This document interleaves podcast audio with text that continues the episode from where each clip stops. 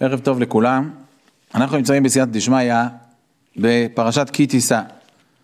סיימנו את פרשת תצווה, ועכשיו פרשת כי תישא. עכשיו הפרשה הזו היא בעצם פרשה שכידוע לכולנו, היא פרשה שיש בה ניגודים. למה היא ניגודים? מצד אחד, זו הפרשה הכי כאובה של עם ישראל. מצד אחד יש פה מצב של עלוב או קל או מזנה בתוך חופתה, זאת אומרת, עם ישראל רק לפני כמה שבועות קיבלו את התורה במעמד הר סיני, ולפתע בבת אחת הולכים ועושים, רחמנא ליצלן, עגל, ואומרים, אלה אלוהיך ישראל, אשר העלוך מארץ מצרים. אז ידוע כל אריכות הדברים שכתוב בחז"ל, כל מיני פירושים וכל מיני עניינים, מה קרה פה, ומה עם ישראל חשב, והערב רב, וכולי וכולי וכולי.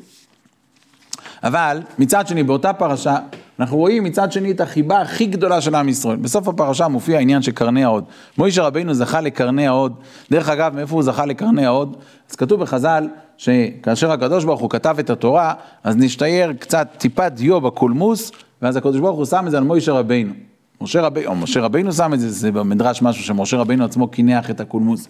ואז הוא זכה לקרני ההוד. והשאלה שנשאלת, כותבים הראשונים, כותבים, אור החיים הקדוש כותב, כמדומני הרמק מביא את הדברים, כאילו, קודם לו, שלכאורה זה פלא פלאות. הרי מילא בשר ודם לא יודע להגיד כמה דיו הוא צריך, אז הוא לוקח בערך כמה דיו, בערך כמה שנראה לו שצריך, ואז בתכלס נשאר קצת, יש מה לעשות איזושהי טיפת דיו שנשתיירה בקולמוס. אבל הקדוש ברוך הוא אומר למוישה רבנו לכתוב את התורה. מה זה נקרא, מה, נש... מה זאת אומרת נשתייר בטיפת דיו בקולמוס של הקדוש ברוך הוא? אומר אור החיים הקדוש, משה רבינו עצמו פעל שיישאר טיפת דיו. איך זה קרה? אומר בפרשת ויקרא, כתוב ויקרא אל משה, אז כידוע לכולנו, האות א' היא אות זעירה. משה רבינו רצה שלא יהיה כתוב שיהיה כתוב ויקר, כמו לשון שכתוב אצל בלעם, לשנות ממה שקדוש ברוך הוא אמר, הוא לא יכול, אז הוא כתב א' קטנה. אז בעצם יש פה יתרה של דיו. כך, כך, כך, כך, כך, כך גם בפרשת בעלותך, והאיש משה ענב מאוד היה צריך להיות כתוב עניו עם יוד. משה רבינו כתב עניו חסר יוד, מכיוון שהוא הקטין את עצמו, אז דווקא מהמקום שהוא הקטין את עצמו, דווקא מהמקום הזה הוא זכה לקרני האות, זאת אומרת זה בעצם גרם לכך שנשתיירה טיפת דיו בקולמוס, ואז הקדוש ברוך הוא שם את הטיפת דיו הזו על משה רבינו, ומכאן זכה משה רבינו לקרני ההוד. אז פרשה הזו, כמו שאמרנו, מצד אחד אלובה קלה מזנה מתוך חופותה, מצד שני קרני ההוד, ומצד שלישי, בפרשה הזו, ויאמר השם סולחתי כדבורך, יום הכיפורים שלנו, היום הקדוש בשנה שהקדוש ברוך הוא מוחל עוונותיהם של ישראל. למה זכינו ביום הזה? דווקא בגלל חטא העגל. מכיוון שעם ישראל חטא ועשה את העגל, ואז משה רבינו עלה לשמיים ו...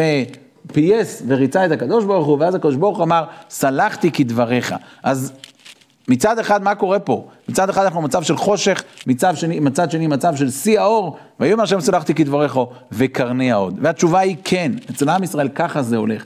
עם ישראל, דווקא מתוך החושך, דווקא שם יוצא האור. הזוהר הקדוש אומר לנו יסוד, ליקה נהורה כי נהורה דנפיק מגוך השוחה. אין אור כמו האור שיוצא מתוך החושך. האור שיוצא מתוך החושך זה האור הכי טוב, כי אדם מצפה לאור, כי אדם מייחל לאור, אדם רוצה שהאור יאיר לו, אז הוא זוכה באמת לאור האמיתי. ניקח את זה למצב שאנחנו נמצאים. אנחנו נמצאים במצב כזה על פי דברי הזוהר הקדוש, נמשיך את אותו רעיון. הזוהר הקדוש אומר שכאשר עם ישראל יצא מהגלות, הוא לא יוכל לצאת מהגלות בבת אחת. למה? אומר הזוהר הקדוש, אדם שנמצא בחושך, אם תוציא אותו בבת אחת לאור, מה יקרה לו? הוא יסתנוור ויתעוור. כדי להוציא כזה בן אדם לאור, בן אדם שלא ראה מאורות המון המון זמן, מה אנחנו צריכים לעשות? אנחנו צריכים לעשות, פותחים במרחק של שלוש, חמש חדרים מאיפה שהוא נמצא, עושים איזשהו חור קטן בקיר, ואז מתחיל להיכנס איזשהו אור של שמש, ואנחנו פותחים את הדלת לאט, והוא מתחיל להסתגל, ועוד קצת, ועוד קצת, ועוד, ואז מתקדמים, פותחים בחדר לידו, אחר כך פותחים, מתחילים לפתוח חלון אצלו בחדר, עד שבסופו של דבר אפשר להוציא אותו לאור והכל יהיה בסדר. אבל אם יוציא אותו בבת אחת משיא החושך אל שיא האור, הוא יתעוור. אומר הזוהר הקדוש כך, על פי דברי, זה מופיע בחז"ל בכמה מקומות, גם בניגלה, בגמרא ביומה ובמגילה, כך תהיה גאולתם של ישראל קמעה קמעה. בדרך אגב, בבבלי זה מופיע במילים כך היא, גמרא מפורסמת במסכת מגילה, שהלכו המוראים בבקעת ארבל וראו איילת השחר שבקע אורה. אז אחד אמר לשני, כך היא גאולתם של ישראל קמעה קמעה. בתחילה, בתחילה, אה, כתוב במגילה, שככה יעשה לאיש, ויקח המן את הלבוש ואת הסוס, וירכיבהו, ויקח את מרדכי וירכיבהו אל הסוס, ואחר כך, ובסוף ליהודים אוי סוירו ושמחו וסוסו ויקור. בלשון הגמרא בבבלי זה נראה כאילו אירוע שהיה פעם, אבל בירושלמי מופיעה המילה, כך תהיה גאולתם של ישראל, קמעה קמעה. הגאולה תהיה בצורה של קמעה קמעה קמעה. עוד קצת ועוד קצת ועוד קצת ועוד קצת. ובואו נשים לב שאנחנו כל הזמן בתוך התהליך הזה, אבל הקדוש ברוך הוא עושה את זה בכל כך, בכזו חוכמה, שאנחנו נראה לנו שכאילו זה דבר נורמלי, חזרנו לארץ ישראל, והיישוב היהודי יושב בארץ ישראל, והולך להיות השבוע בחירות, מה יהיה ולא יהיה וכן יהיה, זה לא שכזה מעניין אותנו, אבל בכל אופן אתה רואה שהקדוש ברוך הוא מקדם כל הזמן את הדברים למקום יותר טוב ויותר טוב ויותר טוב, וצריך לפתוח את העיניים, להבין שאנחנו בתוך התהליך. כתוב לנו בפרשה שלנו, יסוד שחזרנו אליו בעבר כמה וכמה פעמים, והדברים הם כאילו רואים לעיניים. כתוב בפרשה, אנא חטא העם הזה חטאה גדולה, ויעשו להם אלוהי זהב. ונשאלת השאלה, איך יכול להיות שמוישה רבינו בא ללמד זכות על עם ישראל? מה הוא בא לקטרג פה על, על עם ישראל? אנא חטא העם הזה חטאה גדולה, ויעשו להם אלוהי זהב.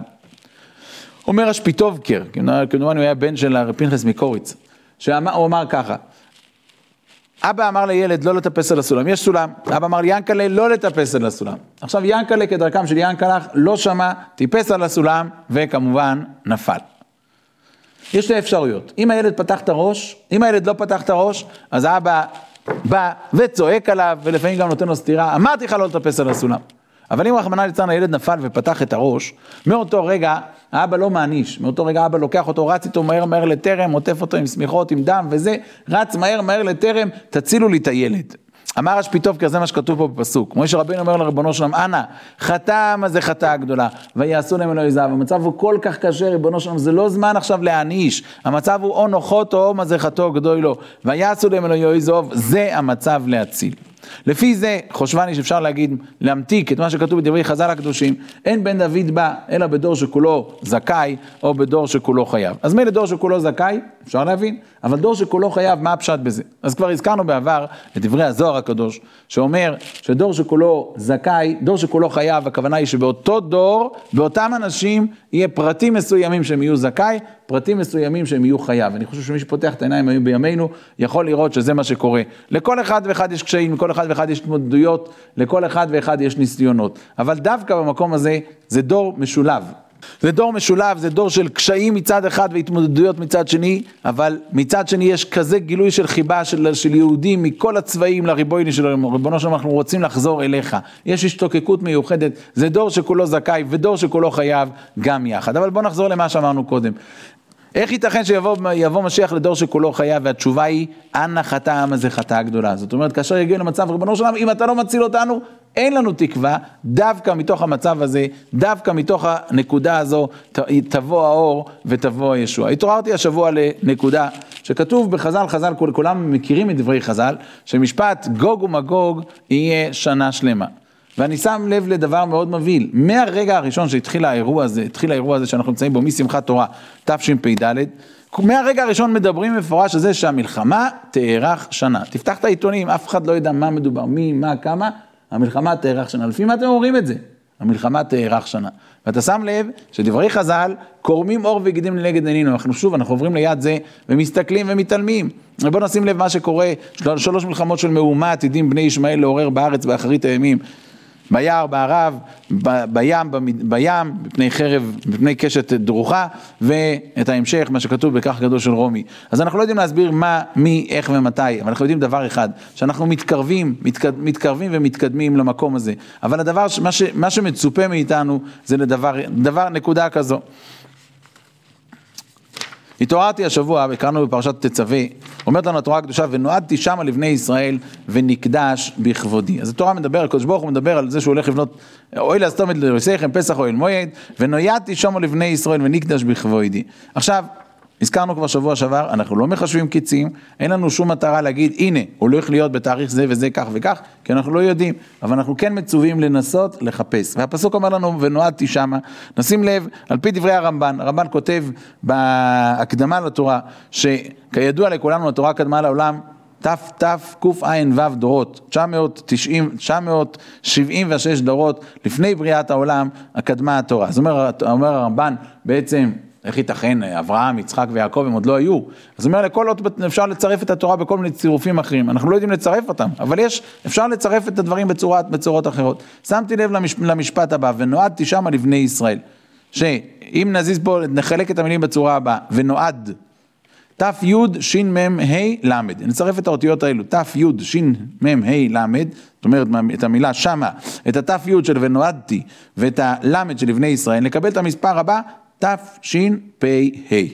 אז אני לא יודע, ושוב אני חוזר ואומר, אנחנו לא מחשבי קיצים, אבל אם נלך ככה, אם נקרא את זה ככה, אז ונועד תשפ"א בני ישראל, ונקדש בכבודי. אולי, אולי הקדוש ברוך הוא אומר לנו, שימו לב, בשנה הזו, בעזרת השם, תזכו כבר להיות בבית המקדש. אבל כמו שנחזור ואומר, אנחנו לא, אין לנו מטרה לחשב קיצים בתור להגיד, הנה, אמרנו, הנה זה הולך להיות ככה, בכלל לא. התפקיד שלנו הוא כן לעשות דבר אחד ויחיד, לבקש ולהשתוקק. הזכרנו פה אולי שבוע שעבר, אבל נחזור ונגיד את זה, כי אני חושב שהדברים הם אמיתיים.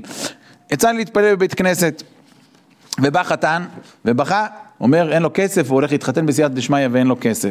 אחרי, זה היה בין, אה, בין שיר של יום לבין קווי. אחרי קווי לפני עולנו בא עוד חתן, ובעזרת השם הוא הולך להתחתן ואין כסף. ואז התעוררתי לנקודה כזו ואמרתי, רבותיי, יש חתן שלא חסר לו שום דבר, לא חסר לו כסף, לא חסר לו בריאות, לא חסר לו דירות ולא חסר לו נכסים. אבל דבר אחד כן חסר לו, חסר לו שהכלה שלו תרצה אותו.